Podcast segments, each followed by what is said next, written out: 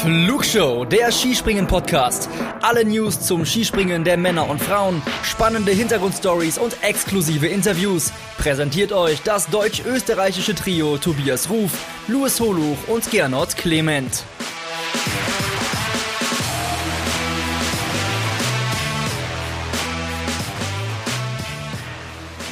Fußball Deutschland liegt am Boden. Skispringen Deutschland trumpft groß auf. Norwegen und Österreich sind bei der Fußball-WM erst gar nicht mit dabei, in Lillehammer aber umso mehr. Wir sagen Katar statt Katar, Silje statt Achtelfinalspilje und Pinkelnick statt Wüstenkick. Hier ist die Flugshow, ich bin Tobias Ruf und an meiner Seite ist Luis Holuch. Hi, Luis. Hey, ja, Tobi. Hey, ja, Luis. Wir sprechen über das Skispringen-Wochenende, das hinter uns liegt. An diesem Wochenende waren nur, nur in Anführungsstrichen, die Damen im Einsatz. Sie sind in Lillehammer gesprungen, einmal von der Normalschanze, einmal von der Großschanze. Genau darüber sprechen wir beide heute. Und meine beliebte Anfangsfrage, wie hat dir dieses Wochenende gefallen? Äh, das Wochenende war Zucker. Das hat richtig, richtig, richtig viel Spaß gemacht. Äh, beide Wettkämpfe, beide Leistungen äh, von sowohl den Springerinnen als auch von der Jury. Ich bin ja bekannt dafür, dass ich gerne mal schimpfe, aber an diesem Wochenende habe ich wirklich nichts zu meckern gehabt. Es war großartig und so kann es weitergehen. So, schlicht und ergreifend. Mhm.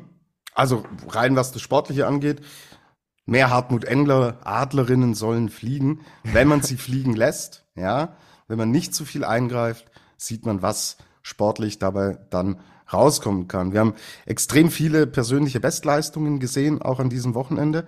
Also es ist dann schon auffällig, traut ihnen was zu, dann bekommt man auch Sport auf entsprechend hohem Niveau. Äh, absolut. Also ähm, der Normalschanzenwettkampf war wirklich ja schon hochklassig und extrem spannend, wie ich fand. Und auch der auf der Großschanze war mit der beste, den, an den ich mich erinnern kann bei den Damen, was jetzt, was jetzt diese Schanzengröße angeht. Und äh, so eine leichte Erinnerung hatte ich an Oslo letztes Jahr oder dieses Jahr bei der Raw Air, der war auch äh, ziemlich gut. Also irgendwie scheinen äh, scheint es so zu sein, dass wenn die Norweger in der Jury ihre Finger mit im Spiel haben, wird sofort ein Schuh draus. Also vielleicht könnte man da mal drüber nachdenken, das äh, zu etablieren. Ja, musst, musst du natürlich, äh, Luis, deinen Job gleich jetzt eine, eine Feldstudie aufsetzen und das in den kommenden Jahren auf jeden Fall beobachten. Ja. Das, das muss, muss von deiner Seite wissenschaftlich erhoben werden. Ich setze mich sofort dran, ja. Ja, nichts anderes habe ich erwartet. Äh, zwei kleine Wermutstropfen von meiner Seite. Beim ersten bin ich mir jetzt nicht so sicher, weil ich die Vergleichswerte, es sind Dinge, auf die ich nicht so gezielt achte. Zuschaueraufkommen ist Luft nach oben. Äh, ja, und äh, ich glaube, die liebe Julia war es vom Hard Aber Fail Podcast, die hat uns auch eine Instagram-Direktnachricht geschrieben. Stellt euch mal vor, das Stadion wäre voll gewesen, so nach dem Motto.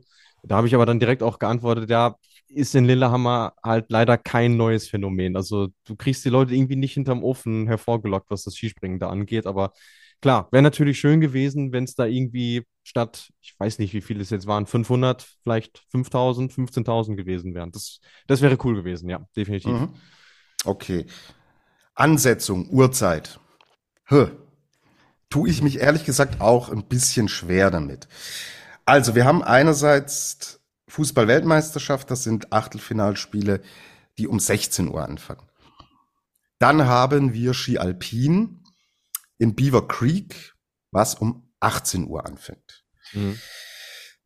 Österreichischer Markt. So, dann zeigt man im Endeffekt den ersten Durchgang der Damen, geht dann raus, weil man in Richtung Ski Alpin geht. Völlig legitim seitens der Kollegen vom ORF. Ski Alpin ist der größere Markt in Österreich. Ha, ist diese Ansetzung von der Uhrzeit her glücklich? Ich finde, man hätte da vielleicht ein bisschen mehr spielen können.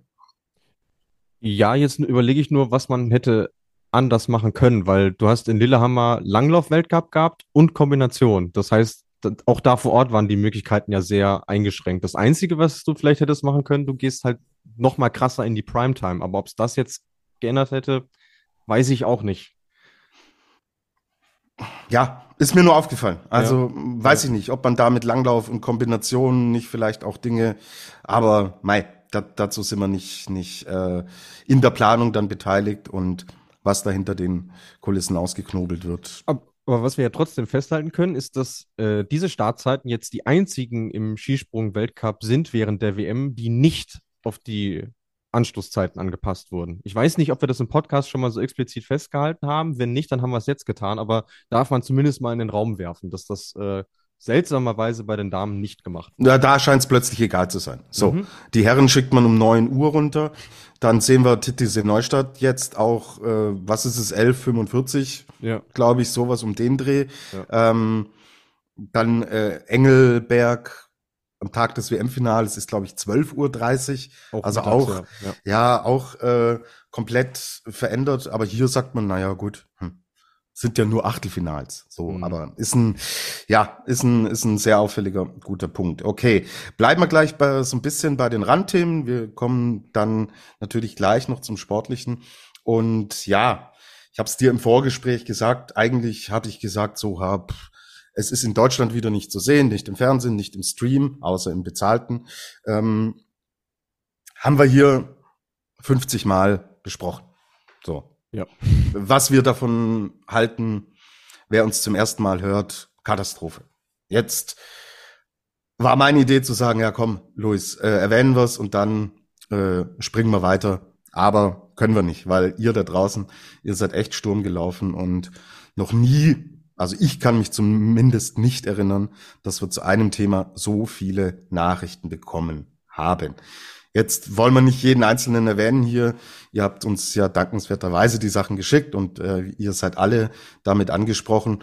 Es ist ein Thema, das einfach immer mehr Leute beschäftigt. Und irgendwie kommen wir da nicht weiter. Also wir machen, wir sind jetzt in, in der dritten Saison hier und es hat sich nichts geändert. Wirklich nichts.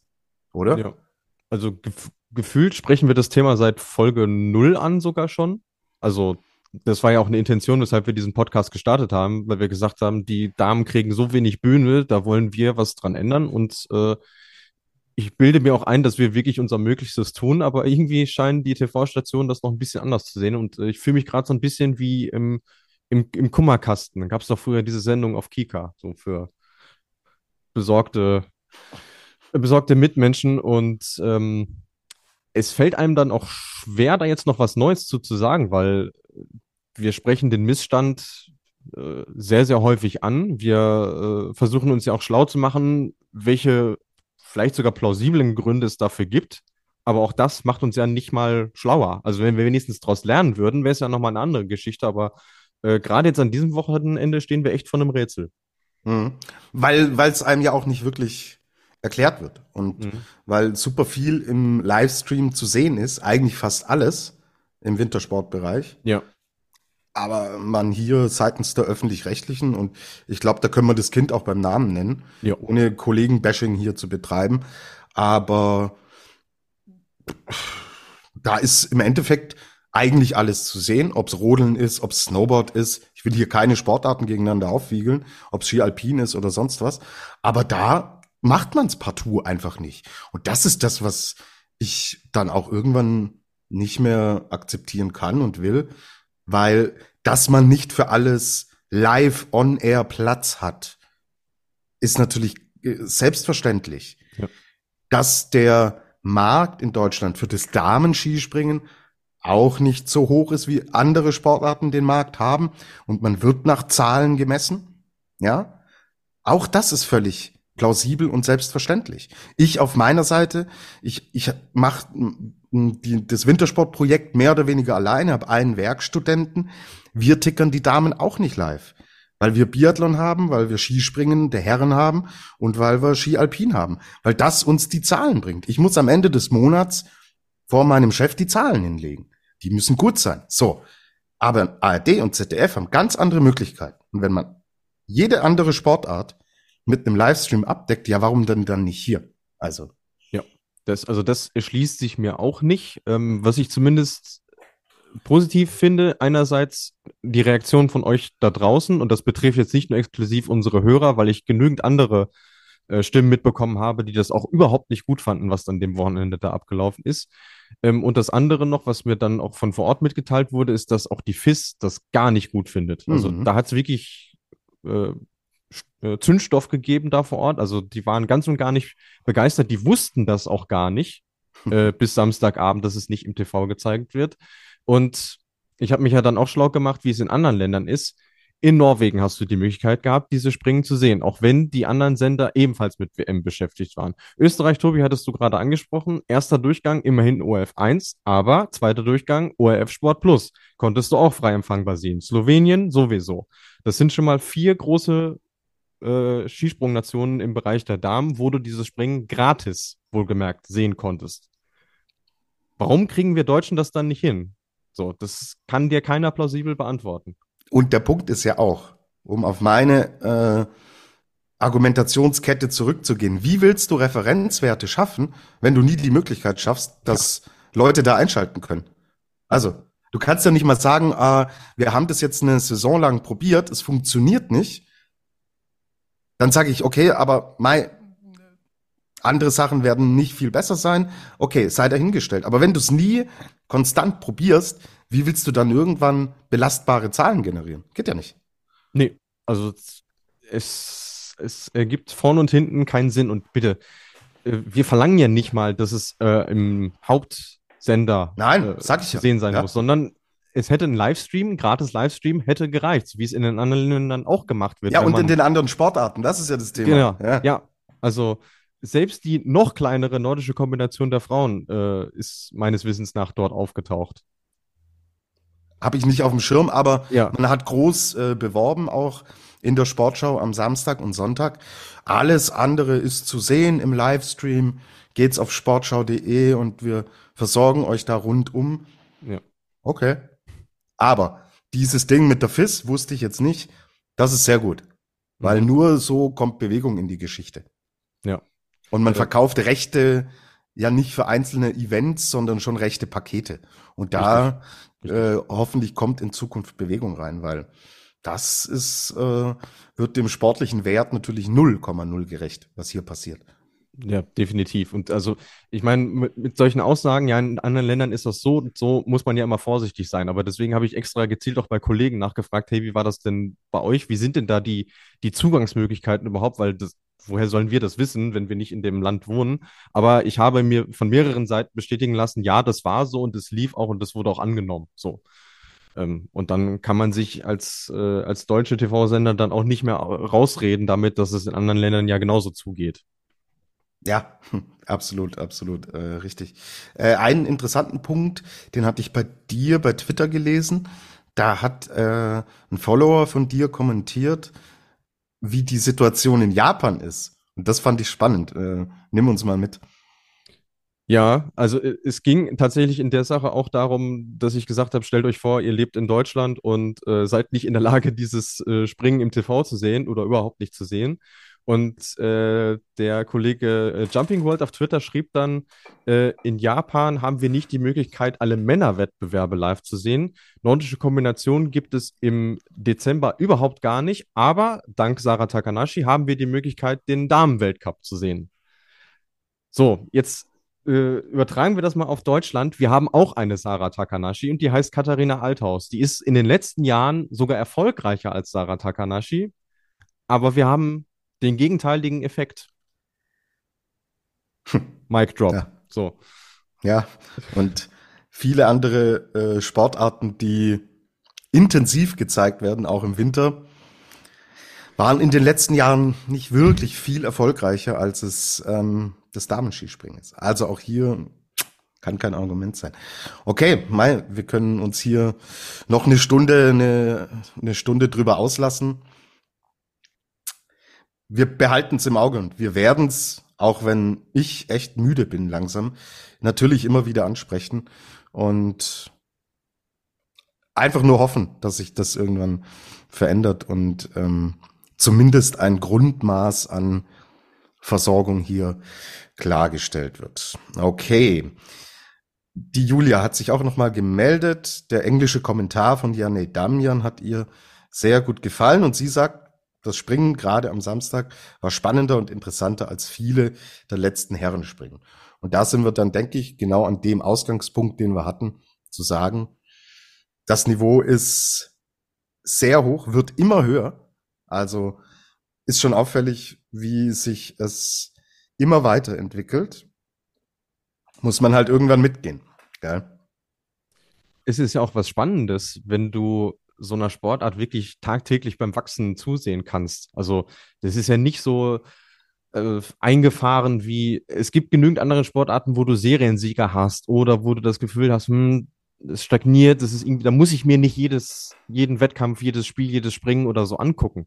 Aber gerade das, was jetzt an diesem Wochenende passiert ist im Damen-Skispringen, ist ein Beweis dafür, was da gerade eigentlich abgeht, wie, wie schnell das geht, ähm, wie viele daran beteiligt sind, wie viele Nationen vor allem auch daran beteiligt sind. Und da war der Samstag äh, ein super Beispiel dafür, weil ich glaube, auch, auch Gernot hatte das ja bei uns in die Gruppe geschrieben. Was hat man? Sieben oder acht Nationen in den Top Ten. Das ist ja, das ist ja Wahnsinn. Und wie dicht die zusammen waren insgesamt. Äh, also das hat, das hat richtig viel Spaß gemacht, das Springen. Und ähm, ähm, weil wir auch äh, äh, in Ruka schon drüber gesprochen haben, im Grunde war das ja jetzt eigentlich so der richtige Saisonstart, auch so vom Feeling her. Also da kann jeder erzählen, was er will, aber äh, ich glaube, da können wir uns alle darauf einigen, dass das so war. Definitiv. Und auch neben den Nationen auch das Altersgefälle. Mhm. Also es ist ja alles mit dabei. So. Du hast sehr junge und du hast, mit Verlaub, ich bin immer noch älter, aber du hast noch ältere Athletinnen, die ähm, auf höchstem Level performen.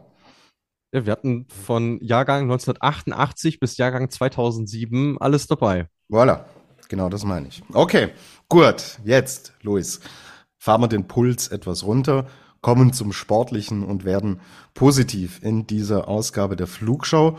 Und ja, nutzen wir die Gunst der Stunde. Gernot ist nicht da. Fangen wir mit dem deutschen Team an und zunächst mit Katharina Althaus. Die hat nämlich und wenn mir einer gesagt hätte, ja, es war jetzt äh, Springen in Lillehammer, Normalschanze und Großschanze, Althaus wurde Vierte und hat gewonnen. Hätte ich gesagt, ja, cool, auf der Großschanze hat sie gewonnen, auf der Normalschanze ist sie Vierte geworden. War genau andersrum. Hatte ich auch ein bisschen überrascht, dass sie mit der normalen so gut klargekommen ist. Nee, ehrlicherweise nicht. Äh, vor allem, nachdem ich mich dann nochmal rückversichert hatte, dass sie genau das äh, Normalschanzenspringen letztes Jahr auch gewonnen hatte. Also, sie hat dort einfach ihren fantastischen Absprung richtig gut ausgespielt, ist auch im hohen, weiten Bereich wirklich sehr, sehr schön gelandet und hat richtig. dieses Springen sowas von verdient gewonnen. Am Ende 9,9 Punkte, was ja, selbst für die Schanze schon ein relativ großer Abstand ist, vor allem wenn man sich anguckt, wie eng es dahinter zuging. Also das war, das hat wirklich einfach nur gepasst an dem Tag für sie. Genau, und die 9,9 waren auf Eva Pinkelnick und auf Platz 3 auf Marita Kramer 17,8. Mhm. Heißt, Althaus eigene, eigenes Regal, ein Regal knapp drunter, war Eva Pinkelnick. Und dann kommt eben dieses große Regal, von dem du sprichst, ja. wo es dann nämlich relativ knapp war. Also zwischen eins und zwei deutlich, zwischen zwei und drei auch deutlich, muss man so sagen. Danach aber extrem ähm, in der Breite mit drin, ja. Und ähm, dieses Ding, Ruka, erster Wettkampf, war mega enttäuscht. Ihre Tränen habe ich auch dazu schon mein alles gesagt. Dann super zweiter Tag äh, in Whistler ähm, sie ist voll drin. Also, ich glaube, das zeigt jetzt auch dieser äh, eigentliche äh, Weltcup-Auftakt. Wie im letzten Jahr, Katharina Althaus ist Weltspitze. Definitiv. Also, das ist sie per se schon mal. Und wenn dann noch so eine Wohlfühloase dazukommt, wie jetzt Lillehammer, ihr Lieblingsort, ihre Lieblingsschanzen und dann noch diese traumhaften Bedingungen, die wir ja an beiden Tagen haben, wo sich wirklich einfach, wo es einfach nur wirklich darauf ankommt, deine besten Sprünge zu machen. Das hat sie an diesem Wochenende wirklich äh, super hinbekommen. Auch äh, auf der Großschanze war sie ja sehr nah dran an dem Podium. Ich schaue jetzt gerade nochmal, das waren 3,1 Punkte. Äh, mit einem etwas besseren ersten Sprung wäre sich da auch nochmal ausgegangen. Ähm, ja, das ist, das äh, zeigt genau das, äh, was ich eben schon mal angesprochen hatte. Sie ist das Zugpferd, sie ist absolut in der Lage, Woche für Woche ihre konstanten Leistungen abzurufen und ähm, ich bleibe auch dabei, dass das in dieser Saison gerade bei der hohen Anzahl der Springen echt ein entscheidender Faktor sein könnte am Ende. Mhm.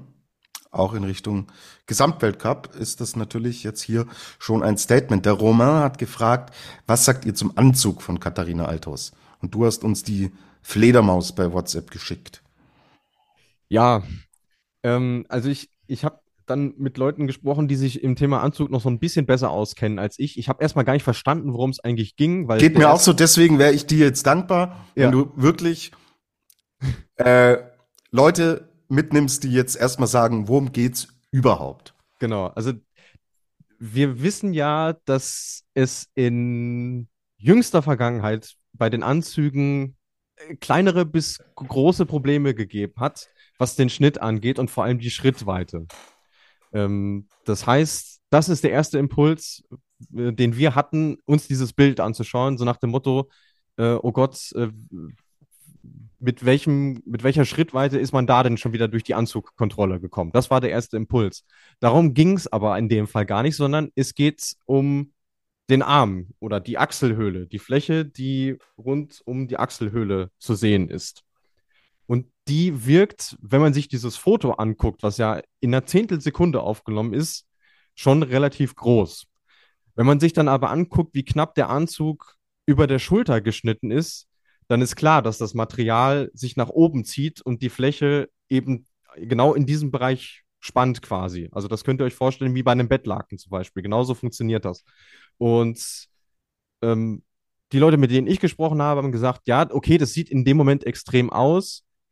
Es ist aber regeltechnisch im Rahmen und es bietet vor allem keinen Vorteil.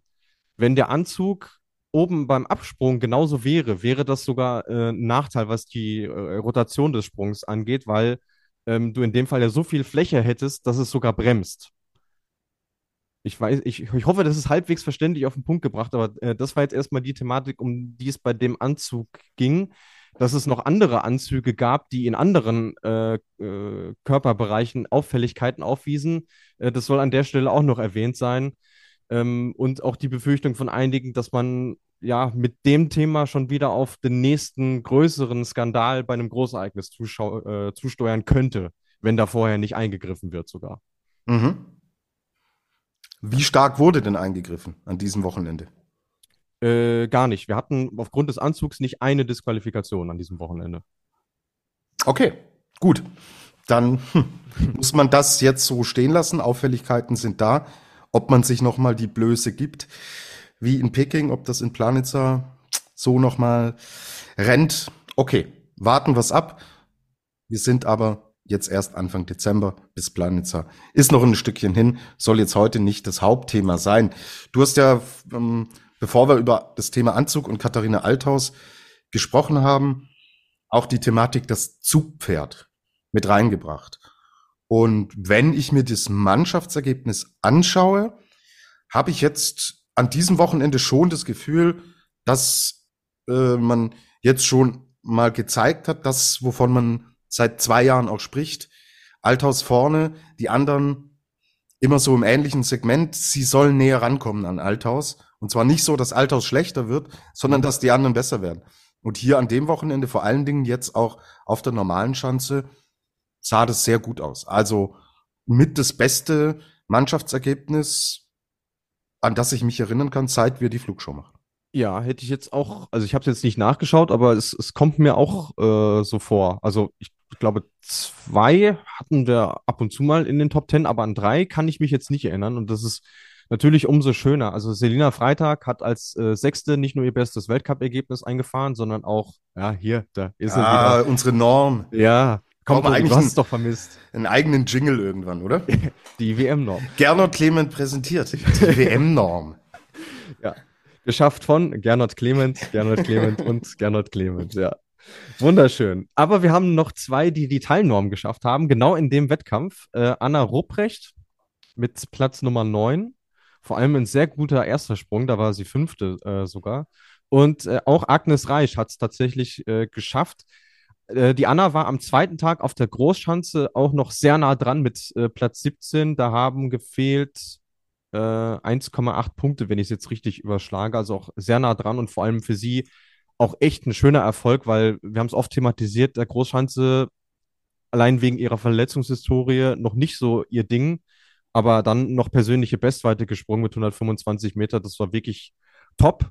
Und ja, also ich sag mal so, wenn sie das konserviert kriegen, denke ich mal, muss man sich ähm, um dieses Thema Zugpferd und wie sieht es mit dem Rest der Mannschaft aus, erstmal keine Sorgen machen. Genau, weil ja auch der Sonntag wirklich nicht auf diesem Niveau war, aber auch absolut in Ordnung war. Ja. 11. Fra äh, Selina Freitag, 17. Anna Rupprecht, 22. Agnes Reisch.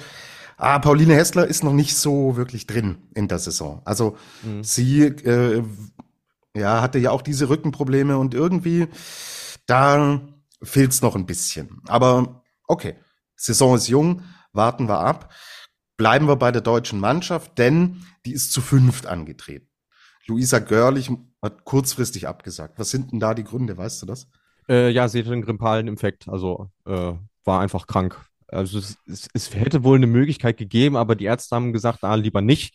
Äh, bevor man da irgendein Risiko eingeht, lässt man es bleiben, ja. Ja, was soll, was soll da, was soll man da jetzt auch riskieren? Genau. Also sie ist ja jetzt auch Luisa Görlich äh, bei aller Wertschätzung keine, wo man sagt, da muss man jeden Weltcup-Punkt mitnehmen und da irgendwas riskieren. Auch hinter dem Gesichtspunkt, dass jetzt ab Freitag Heimweltcup ansteht. So, wenn du nicht fit bist, hoch nach Lillehammer, Reisestress, wieder zurück, dann bleib in der Heimat, kurier dich aus und dann bist du nämlich zum Heimweltcup, der schon auch einen, einen höheren Stellenwert hat, bist du topfit und gehst da gar kein Risiko ein, weil nimm sie mit nach Lillehammer, verschleppt da irgendwas und dann ist diese Neustadt weg. So. Ja.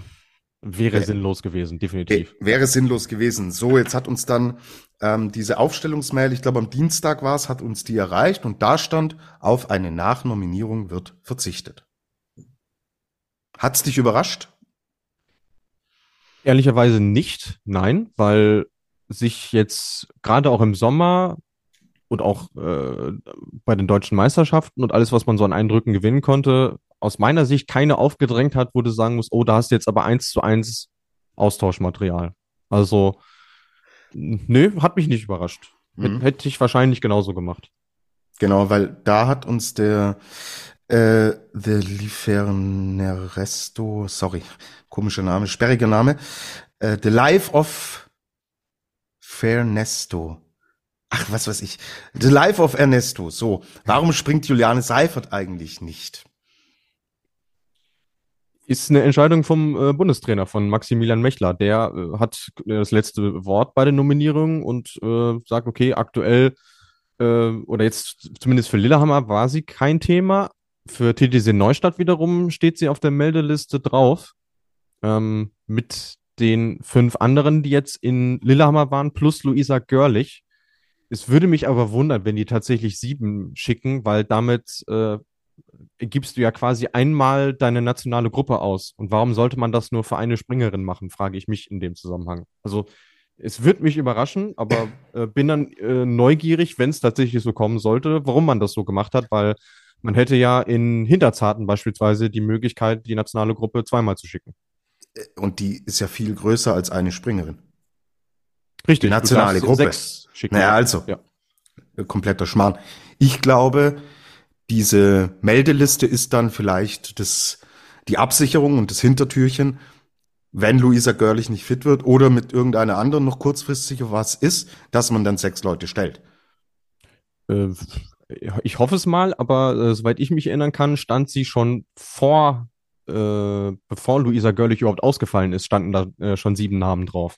Also, naja, wir, wir werden es ja dann erfahren am Wochenende, wie sie es gemacht haben und warum sie es so gemacht haben. Okay. Gut, bleiben wir auf jeden Fall dran. Und bilanzieren, wie gesagt, ein sehr, sehr gutes, starkes Wochenende und das vor dem Heimweltcup in Titisee Neustadt. Darauf lässt sich aufbauen. Ja, das kann man aus österreichischer Sicht, denke ich, über dieses Wochenende auch sagen. Und vor allen Dingen kann man das von Eva Pinkelnick sagen, die das gelbe Trikot anhat und wenn wir vorhin schon in Richtung Katharina Althaus, in Richtung Gesamtweltcup gesprochen haben. Ja, er ist noch jung, der Weltcup, aber die hat das Ding aus dem Sommer, was die Form angeht, komplett mitgenommen, versprüht eine Leichtigkeit, ein Selbstverständnis, hat ein Selbstvertrauen und hat sich da oben komplett festgebissen.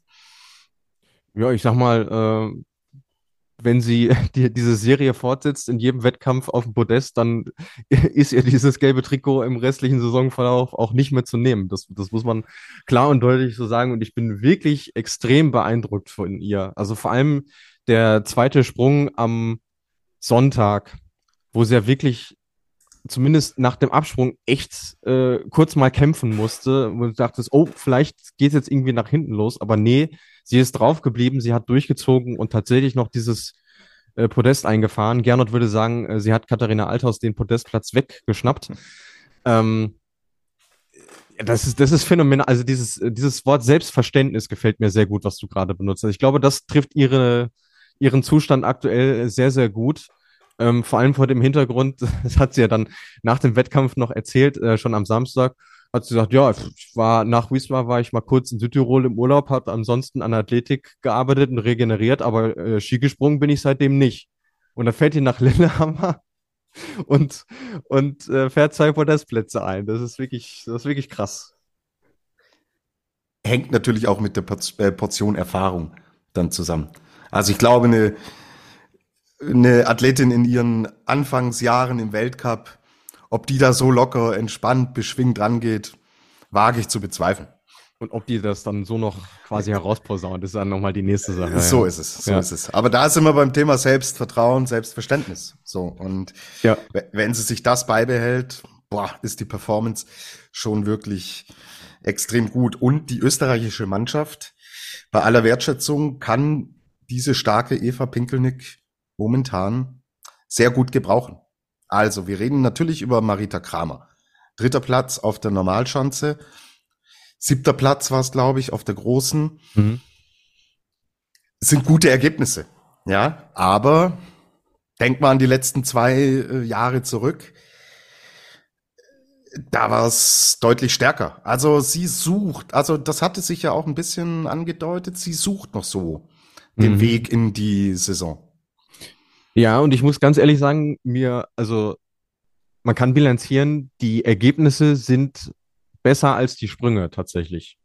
Ist jetzt mein, ist mein jetzt äh, mein subjektives Empfinden, weil ich finde, sie lässt sich gerade in der Luftfahrt noch echte Reserven und dafür ist sie dann zumindest am Sonntag auf der großen Schanze dann doch ein bisschen bestraft worden, in Anführungszeichen, weil es da eben nicht mehr so weit äh, nach vorne ging. Da war sie ein bisschen passiv, da ist sie nicht richtig über den Ski gekommen, hat nicht richtig Geschwindigkeit gemacht und da, das kostet auf der Schanze natürlich deutlich mehr weiter jetzt als auf der Normalschanze, wo du doch auch Ski springen musst und nicht nur Ski fliegen kannst.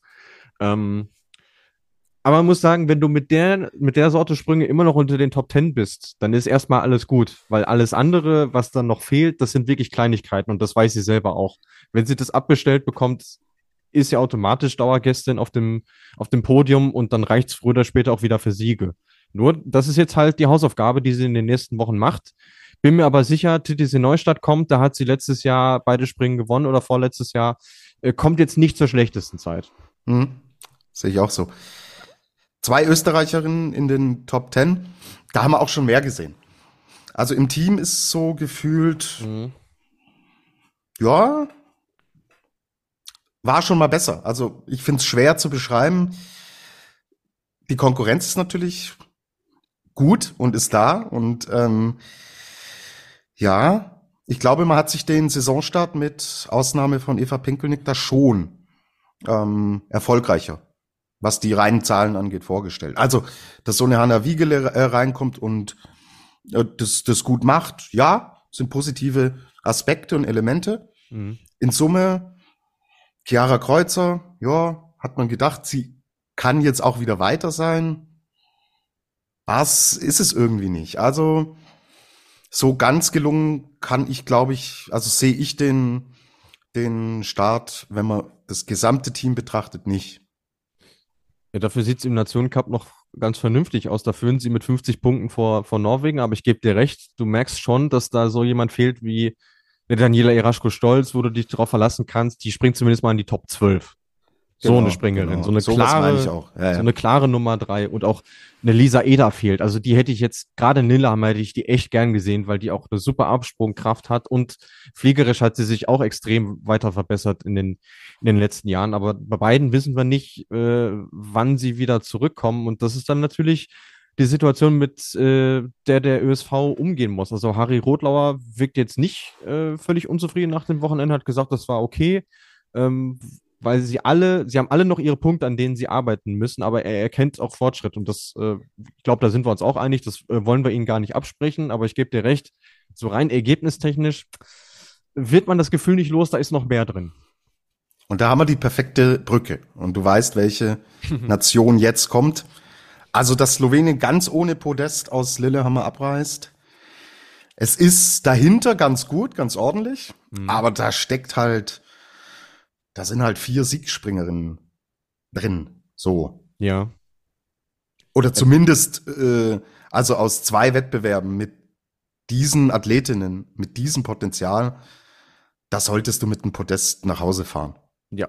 Tut Ja, Slowenien in dem Fall nicht, ja. Also, Die haben das Gegenteil gemacht von Eva Pinkelnick, die haben in diesen ersten vier Wettkämpfen nämlich gar kein Podest. Und das Ja, hätte, ja. hätte niemand von uns getippt. so ist es. Ähm, da, da möchte ich äh, Nika Krishna noch äh, hervorheben, weil die wirklich auch da, ich, ich komme immer gerne drauf zurück, dieses, dieses Stichwort Konstanz ähm, hat jetzt, wenn ich jetzt richtig nachgezählt habe, 85 Top 10 Plätze in Folge.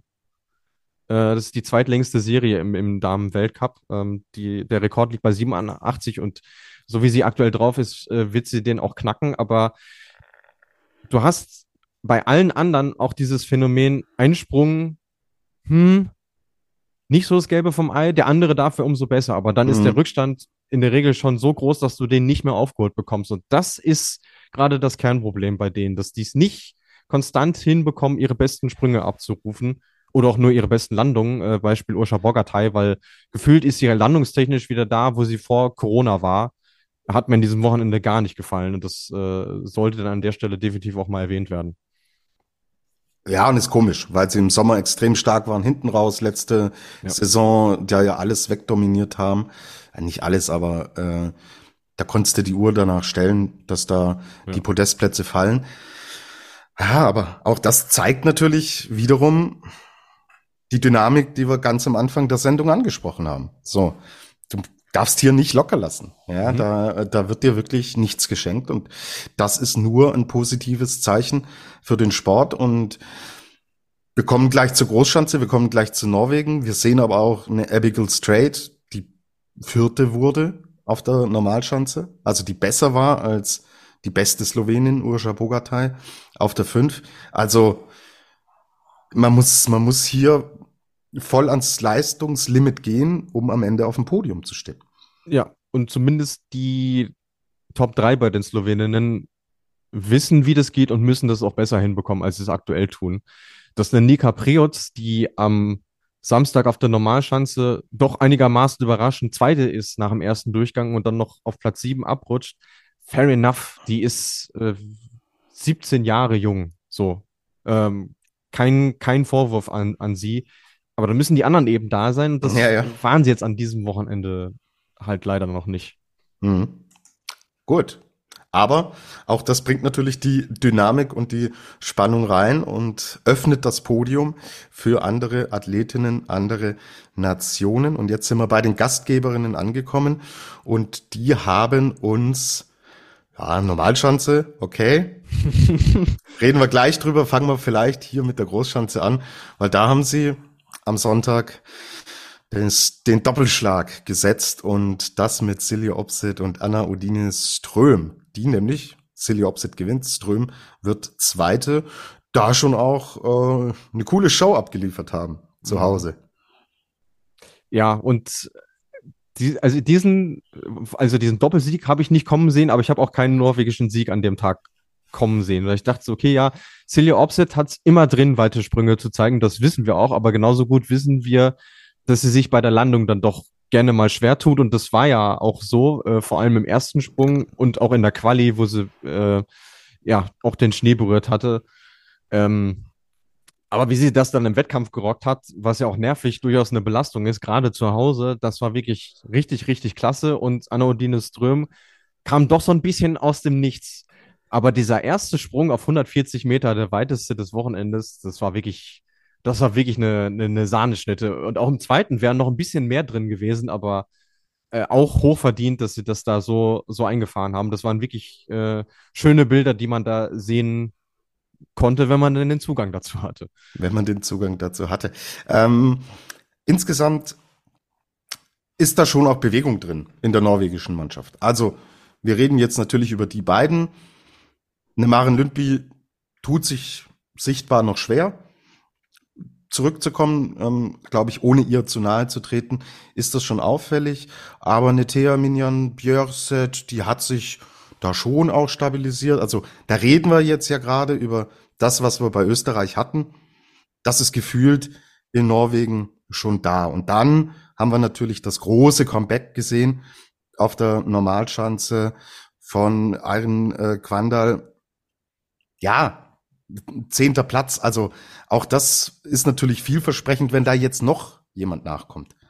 Ja, definitiv. Und die ist gesprungen, als ob sie nie weg gewesen wäre. Also der hast du nicht angemerkt, dass die 21 Monate keine Wettkämpfe auf höchstem Niveau bestritten hat. Ähm, so ein Fingerzeig war schon, als es mit dem Training losging am Freitag, ähm, wo es dann noch bevor das Startgate für den Durchgang eingeblendet wurde, wurde eingeblendet äh, Coach Request für Erin Maria Quandal. Da dachte ich, oh, springt die im Training etwa aus dem niedrigeren Gate als jetzt im Weltcup? Und die Antwort war ja. Und sie hat es wirklich richtig, richtig gut hinbekommen. Und äh, man musste sagen, jetzt bei dem Tag hat sie das Ergebnis schon irgendwo so ein bisschen gerettet. Weil außer ihr war von den anderen äh, keinen in den Top Ten. Ähm, und das war dann ja auch nochmal die Herausforderung jetzt für den Sonntag, dann zu sagen, okay, erster Wettkampf, Heimweltcup haben wir uns anders vorgestellt, aber wir machen es dann besser am zweiten Tag. Und wie sie es dann besser gemacht haben, Shampoo. Absolut. Kann man, kann man, denke ich, dann so äh, festhalten. Tolle Story, tolles Comeback. Sie fehlt mir jetzt am Sonntag. Mhm. Ja, war eine Entscheidung vom, vom Trainerteam, dass sie gesagt haben, okay, sie hat zwar schon Großschanzensprünge gemacht, aber der Wettkampf äh, wäre dann doch ein bisschen äh, zu früh bekommen und ähm, auch bei den anderen aus der nationalen Gruppe war es logisch, dass man gesagt hat, okay, wir schicken die jetzt äh, aktuell noch nicht auf die Großschanze, äh, Punkte gab es aber trotzdem äh, für Nora Mützenstadt, auch die erste in ihrer Karriere. Ähm, ein bisschen unglücklich äh, das Köken an diesem Wochenende. Ingwild Synöve Mitzkurgen, äh, wie gesagt, gerade mal 14 Jahre jung, die drittjüngste Starterin im äh, Weltcup überhaupt. Äh, qualifiziert am Samstag, 40. geworden und dann ja, wir hatten letzte Saison eine Geschichte, äh, was das äh, Startgate angeht, äh, die Ampel. Jetzt haben wir wieder eine. Sie ist nämlich unter Rot losgefahren und deswegen disqualifiziert worden. Sehr unglücklich, aber anders als bei Usha Bogatay in dem Fall noch weniger ihr versehen, weil ähm, es wurde hinterher erst so wirklich klar, was da eigentlich passiert ist. Also an sich war die Startphase schon eingeläutet. Sie hatte auch grün, Dementsprechend stellt man sich auch darauf ein, ja, okay, ich muss jetzt los. Und dann quasi, während sie sich vom Balken abgestoßen hat, ist die Ampel rot geworden. Aus, aus Sicherheitsgründen, wie es danach hieß, äh, kann man nicht ganz aufklären, was, was da eigentlich gewesen ist.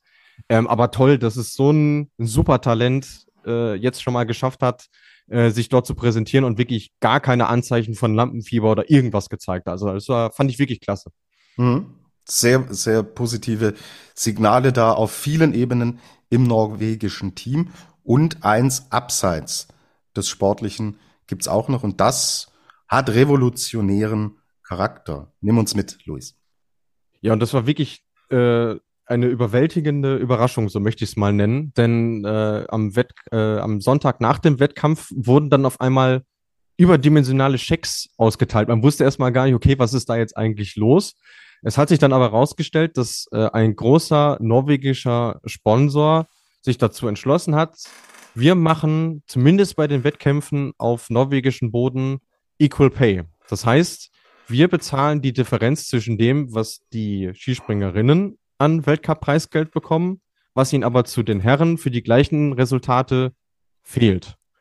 Und das betrifft jetzt in dem Fall nicht nur das norwegische Team, sondern auch das US-amerikanische Team, denn äh, die arbeiten ja seit Sommer äh, fix miteinander zusammen. Und in dem Fall war es ja dann auch so, dass die beiden US-Amerikanerinnen äh, am Sonntag Punkte geholt haben und die haben dann 200 respektive, äh, was ist es für den 20. Platz, müssten ja dann 1100 äh, Schweizer Franken Preisgeld äh, bekommen haben. Ähm, bei den Damen ist es ja ohnehin so, dass nur die Top 25 überhaupt Preisgeld bekommen. Das heißt, für Platz 29, den Paige Jones erreicht hat, hätte sie gar kein Preisgeld bekommen. Jetzt durch diesen norwegischen Sponsor natürlich schon. Und während man äh, in anderen Ländern sich fragt, ja, was ist denn mit der Gleichberechtigung, marschieren die Norweger einmal mehr wieder voran und das ist wirklich eine schöne Geschichte. Mhm. Und damit ist auch die Frage beantwortet, ob die Zusammenarbeit Norwegen-USA, über die wir ja auch im Vorfeld der Saison schon gesprochen haben, betrifft beide Geschlechter. Genauso ist es. Und ähm, was wir ja immer sagen, das Entwicklungspotenzial im Damen-Skispringen ist höher als bei den Herren und die ersten Früchte von genau dieser Zusammenarbeit wurden jetzt an diesem Wochenende geerntet. Die Amerikanerinnen waren in Wiesbaden noch nicht dabei, das heißt, da konnten sie gar nicht punkten. Jetzt fahren sie hier nach Lillehammer und sind im zweiten Wettkampf sofort da, während ihre männlichen Kollegen äh, nach zwei Wettkämpfen immer noch äh, ohne Weltcup-Punkte dastehen. Mhm. Absolut. So, dann, Luis, haben wir noch Fragen bekommen von Nico Piliskic. Er konnte nur am Samstag schauen. Sind die Juroren so geizig mit den Punkten oder hat er sich das eingebildet? äh, schönes Thema. Also bei den Damen muss man ja sagen, sind sie ohnehin immer ein bisschen knauserig und auch das äh, sprechen wir ja leider nicht zum ersten Mal an. Ähm, ja, vor allem bei den Sprüngen wirklich nah an die Hills heißt, hätte man durchaus dran denken können, auch mal eine 19 oder sowas zu ziehen. Aber irgendwie scheint die so ein bisschen ähm, auf, der, auf der hohen Kante zu liegen. Da greift man nicht so gerne ran. Jetzt am Sonntag äh, wäre mir allerdings nichts aufgefallen, wo ich sagte, oh, da ist aber jemand viel zu schlecht wettbekommen. Also im Großen und Ganzen war es schon in Ordnung, aber ja, ein bisschen mehr Großzügigkeit würde man sich da schon wünschen, weil es wirklich technisch mittlerweile auch sehr, sehr saubere Sprünge sind, die wir da sehen. Okay. Wollen wir aber nicht zu viel auf einmal. Jetzt hat man sie endlich mal springen lassen. Das ist ein guter Step und gehen wir eins nach dem anderen weiter. Jan Niklas spricht über die neue grüne Linie-Regel. Er findet sinnvoll. Wie seht ihr das? Ich finde es auch sinnvoll. Äh, vielleicht sollten wir nochmal erklären, worum es denn da eigentlich geht, weil das werden die wenigsten äh, mitbekommen haben. Es ist, es war ja früher so, dass die grüne äh, Linie berechnet wurde anhand einer Durchschnittsnote äh, Durchschnittshaltungsnote. Bei den Herren war es die 18,0, bei den Damen war es die 17,0. Also da seht ihr ja schon mal, dass da grundsätzlich niedriger bewertet wird. Jetzt ist es aber so, dass die pro Athlet, Athletin, weil das gilt für beide Geschlechter, äh, individuell berechnet wird. Das heißt, äh, das Computerprogramm weiß, wie die letzten zehn Wertungssprünge benotet wurden vom jeweiligen Athlet und berechnet anhand dessen äh, die Weite, die gesprungen werden muss und somit auch die grüne Linie.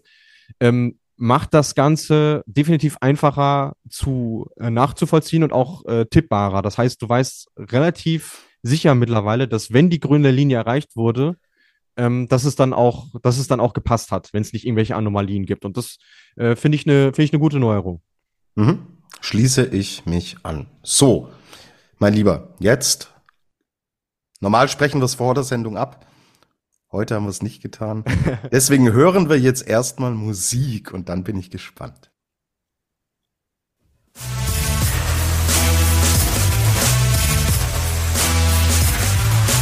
Die Flugshow präsentiert den Adler des Wochenendes. Ja, Adler der Woche. Wer wird es denn? Also McFit hat Annika Belshaw aus den USA ins Spiel gebracht, zum ersten Mal Weltcup-Punkte geholt. Ich habe über das ganz tolle Comeback von Arin Maria Quandal gesprochen.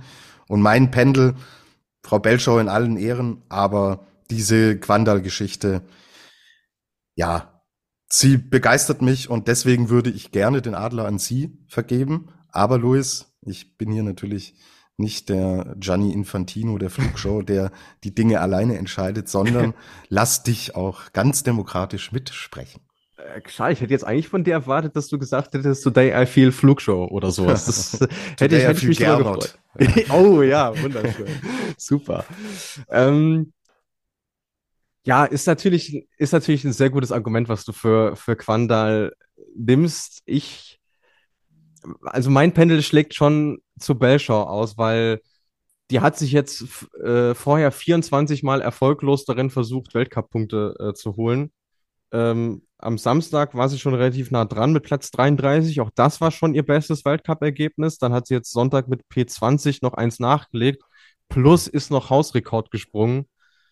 Ähm, deswegen vote ich in dem Fall für äh, Team USA. Okay, und wir haben über Quandal viel gesprochen und über Bellshow jetzt erst nach dem Jingle und der Adler der Woche hat ja den Sinn, die, die nicht so im Fokus stehen und hier nicht die große Sendezeit bekommen und uns trotzdem extrem positiv aufgefallen sind, die sind die Kandidatinnen und Kandidaten für den Adler der Woche. Und dann ist das Ding entschieden und es ist Annika Belscher. Congratulations.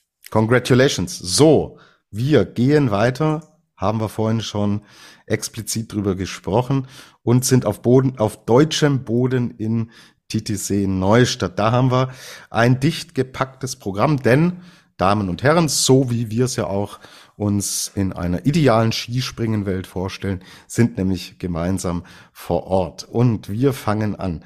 Ja, wieder ungewöhnliche Uhrzeiten, haben wir auch schon drüber gesprochen. Es ist so, am Freitag ist um äh, 10 Uhr die Qualifikation der Herren und um 11.45 Uhr springen dann die Herren.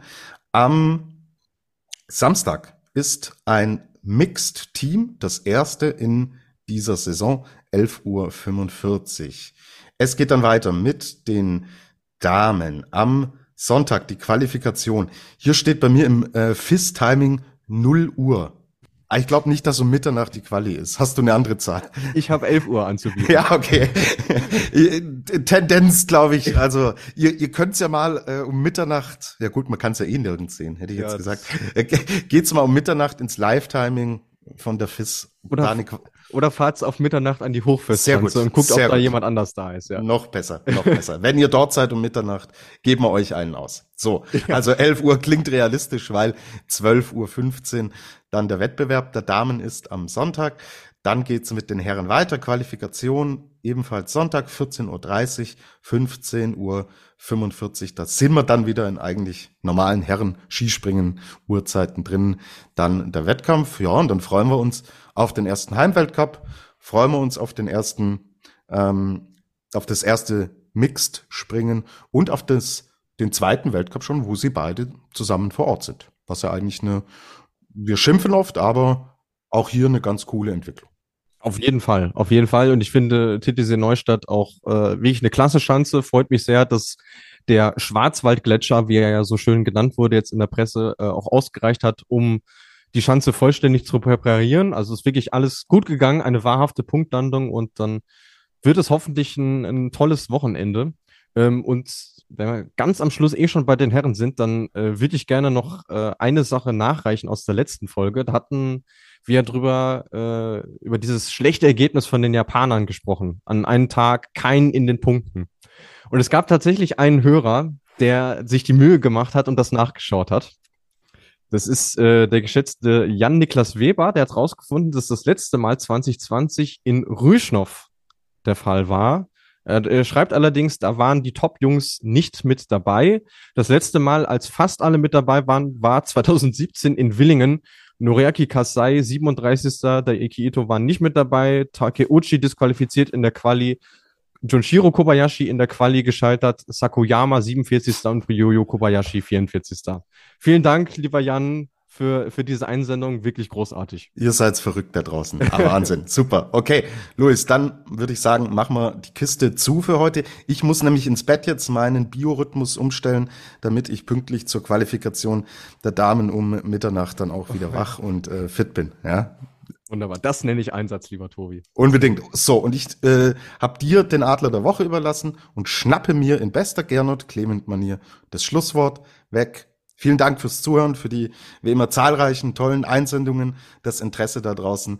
Ja, macht riesen Spaß mit euch und gehen wir so weiter. Folgt uns auf Social Media. Ihr wisst, dass ihr uns bei Facebook und bei Instagram findet. Erzählt's weiter, dass es diesen Podcast gibt. Bewertet uns gerne bei Spotify mit fünf Sternen. Und jetzt halte ich meinen Schnabel und sage, fliegt, soweit's geht.